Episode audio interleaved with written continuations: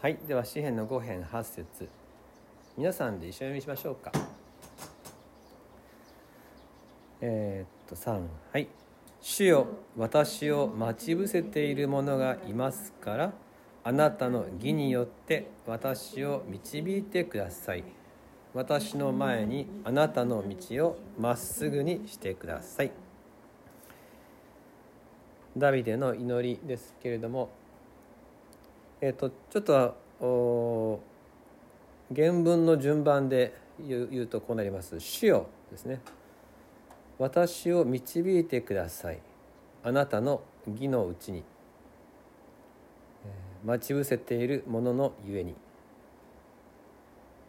まっすぐにしてください。私の前で。あなたの道を。っていうこういう順番なんですけども。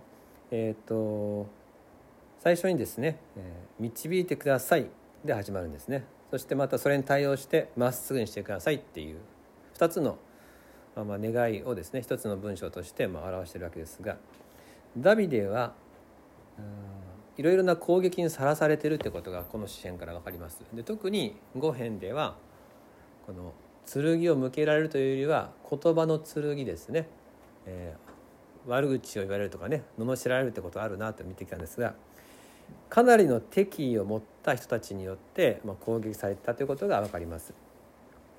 待ち伏せている者たちがいたんですね。これは日本語では単数形ですけども原文は複数形なので待ち伏せている者たちがいます。えー、失敗をさせようと失脚させよう、えー、あわよくばですね何か手ひどい傷をつけたいとそう狙っている人たちがいるわけです。まあ、王様になるとそういう人いっぱい出てくるんですね。でダビデはそういう時にねどうしたか。皆さん方はどうされますか？こうなんかね悪口言われたりね、えー、この私たちが不幸せなことを願うようなそういう関わりをされる時いかがでしょうか？どんな反応するでしょう、えー、ダビデはそんな時に何を願っているかというと主の導きを願っているんですね。その導きはその主の義による導きです。正しい導きをしてくださいっていうふうに願っています。彼は憎まれたり攻撃されたりしているわけですね。自分がそういう攻撃の対象になっているんですが自分では仕返しをしないんですね。そしてこの策略を向こうが計り事をしてきてもこちらは計り事をしないんですね。陰口に対して陰口言ったりしない、えー、策略に対して策略を練ったりしない。彼が願っているのは主の道をまっすぐに歩くことを願ってるんです。私の前であなたの道をまっすぐにしてくださいそっちを願ってるんですね。まあ、ちょっと不思議に思うかもしれません、えー、自分に対して悪意を持って近づいてくる待ち伏せする付け狙うような人、えー、陰でいろいろとですねやってくる人に対して主のまっすぐな道を願うっていうのは不思議に思うかもしれませんがでもどうでしょうか？どちらが幸せだと思いますか？悪意に対して自分も悪意で反応する。悪い目つきに対してこっちも悪い目つきになる。そういう生き方と正しい主を見つめて生きるのと。どっちが幸せかですね。そうするとどう考えてもですね主を見つめて生きる方が幸せですよね。精神衛生上いいですよね。ですからもうそういう時はもうですね主に委ねていくということです。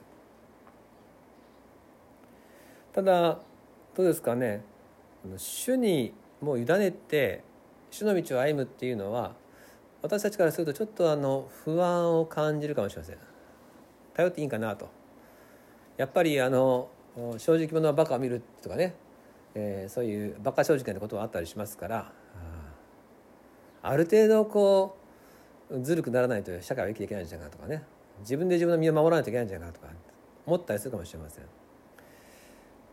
そしてイエス様に全部任せていくっていうのは大丈夫かなと思うかもしれません。私も実はですね、えー、主の道を歩むかどうかでとても悩んだ時がありました。それはあの牧師になるっていうねことをいよいよ具体的に進学校に進む時だったんですね。であの願書も出す準備をして推薦状をね牧師に書いてもらってっていう時に実はすごくね怖くなりました。というのは当時吉備教会ではすごくね牧師のことを批判する人がいっぱいいたんですよ。であのもう陰でですねめちゃくちゃ言ってました。あの牧師はアホじゃろうとかね言ってました。で今日の説教聞いたあれってあれはうちらのこと言うんじゃなみたいな感じで反なんかこう牧師の説教の対すですね 恵みの赤赤じゃなくてですねそれを聞いて悪口大会をしてるんですね。それを私は目の当たり見て見聞きしたのでもうね怖くて怖くて自分もああなるなと思ってね。将来牧師になったら八つ先にされるぞと思いました。そしてもうリアルに、えー、愛する吉備教会の人たちが今度は私のことを攻撃しているっていうのをですねもう見たんです映像で。声も聞こえたんですね。それぐらいにですねもう怖くなっちゃって。もうそういう中で私やっていけないんじゃないかなと思ったんですよね。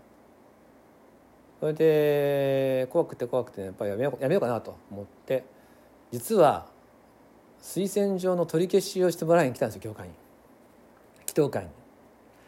ところがその日に限ってねなんと牧師が休んだんですね祈祷会を。いらっしゃらなくて「あれ?」っつって。でまた帰って祈ったんですけどその時に、私は道を神様に、ま、道をまっすぐしてくださいっていうのと自分の身を守るのとやっぱりもう無理だと。自分の身を守りたかったわけですね。こんな自尊心が傷つけられる将来はやっぱ無理だと思ってと思ったんです。ね神様に祈ったわけです。無理ですと。できませんって。どうしてもこの自分がこんな目に遭うのだけはねやっぱり無理です。っていうふうに祈った時に、えー、祈りの中でですねあの十字架のイエス様がね見えたっつうか感じられたんですね。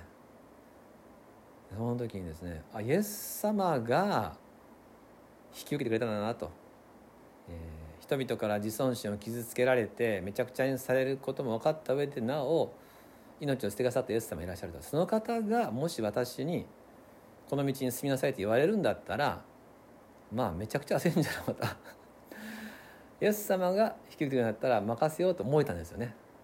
それが私にとってのですね献身のあの分岐点でした。えー、自分の身を守ることじゃなくて主の道を歩もうっていうふうに。それはなぜ言えたかっていうとイエス様が先に歩んでくださったから。イエス様の道ってね十字架に向かっていく道だったんですよ。イエス様にとっての主の義の道まっすぐな道っていうのは十字架の死の道でした。それイエス様は目をそらさずにね向かってくださったんですよ。この方が私たちに与える道ならばどうでしょうか？私たちを傷つけるでしょうか？私たちを失望させるでしょうか？こんなことするはずはないんですよね。自らが全部の苦しみを担ってくださった方が私の前にまっすぐに与えてくださる道ならばそれがベストの道です。それが一番いい道ですよ。どんなに怖がらされようがね私もあの岡山に帰ってくる時言われましたからね帰ってこない方がいいっつって。龍君は製薬協会に帰ってきたら潰されるよって言われたんですね。当時もね信徒さえ牧師で結構揉めてた時代だったのでそんなこと言われたんですよ。潰されるよって言われながら帰ってくる気持ちもどうかと思うんですけども。だからいろいろ言うんですよ。あの周りは。良かれと思ってか分かんないけど否定的なこととかね不安を煽ること言ってきますよ。問題はイエス様はどうしなさいとおっしゃってるかでしょ。ダビデはもう分かってたわけです。一番幸せな道は人がどう言おうがあるいは自分はどんなに怖がろうがイエス様が与えてくれるまっすぐな道もうそこが一番幸せだって知ってるんですよね。イエス様には愛しかありません。ですからどうぞ自分の身を守るために、えー、悪意っていうねなんか言葉の剣とか悪の力を借りようみたいなそういう誘惑にさらされる時はですねイエス様がどんな思いで歩いたかっていうこと。そのイエス様が私たちの責任を取ってくださるってことをですね忘れないでいたいと思うんですね。そして私たちはどんな時も主の道の喜びに立とうとそういうふうに思ってくださっています。私それであの牧師になりましたけれどもまあ本当に幸せで、えー、何だったんだろうっていうぐらいですね、えー、もう少し軽蔑されてもいいんじゃないかなとかねもう少しあの信頼されなくていいんじゃないかなと思うようなことがあるぐらいの豊かな愛と恵みの中にずっと身を置いて、まあ、20年を数えるんですけれども本当にイエス様がご一緒くださる道っていうのは一番の確かな道だなってことをしみじみと思っています。だから御言葉に従うってことは大事だなと思うわけです。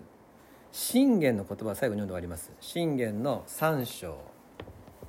5節6節。信玄3章。5節6節。よろしいですか？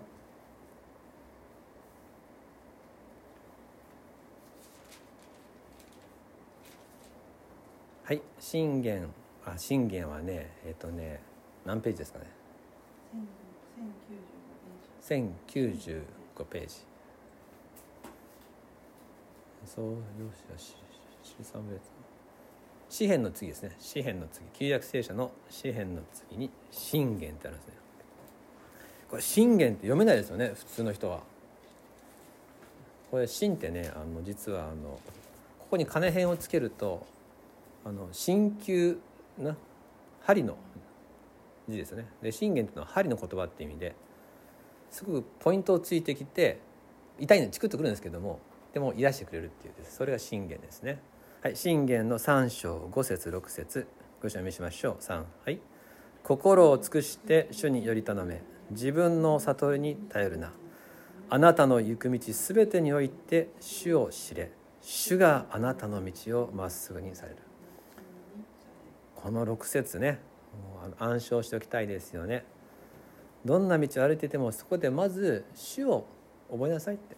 そしたら主があなたの行き道をまっすぐにしてくださるよって。初めての場所とかね怖いですよね。そういう時まず主に乗るんだよって。初めての道は怖いんですけど2度目の道も結構ね問題なんですよ。かつて通った道はまたこっちだと思うんです私たち。でも必ずしも同じとは限らないんですよね。あとね昔怖い経験した場所に来るとですねもう心固まっちゃったりするでしょ。ところが今度は主を見るとスッとそこを過ぎれたりします。ですからどんな道でも主を見上げるとまっすぐな道が分かるよ。信玄はね本当にたった一言で私たちのこの生き様に大きな影響を与えてくれる言葉を記してくれています。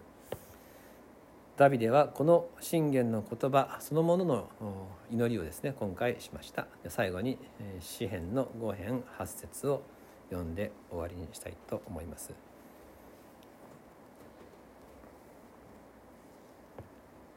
詩編5編8節。3はい。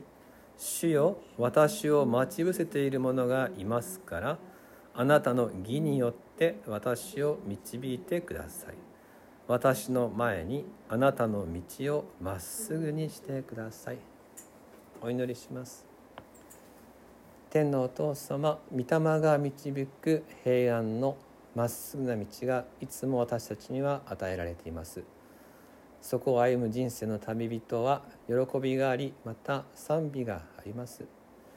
しかし主よ私たちがあなたを見ることを忘れるとすぐにどっちの道に行けばいいか分からなくなったり不安な道になったりあるいは人からの攻撃や人の悪意に触れた時に過敏に反応し恐れまた自分も反撃したりして悪い目つきになって辛い思いをすることも多々ございます。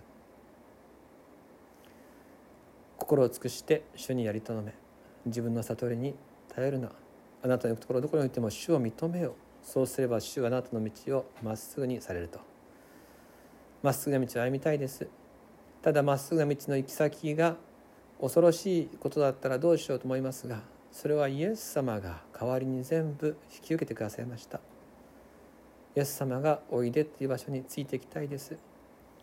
たとえそれが愛のために痛みを覚えるような道だとしてもイエス様とご一緒ならやっぱり幸せです。どうぞ愛するイエス様が一歩一歩歩まれるところに私たちもまた手を引き背負ってくださってご自身の道へと導いてください。今日も改めて私たちの心全部を見てください。全てを知ってください。そしてあなたの常しえの義の道へと私たちをお導きくださいお一人お一人今日は来れなかった方もいらっしゃいますけれどもその方たちも愛する教会の一人一人もまた主の道を歩むところの自由と平安の中を今週の後半も歩ませてくださいますようにと期待して好き主イエスキリストの名にお取りします。アーメン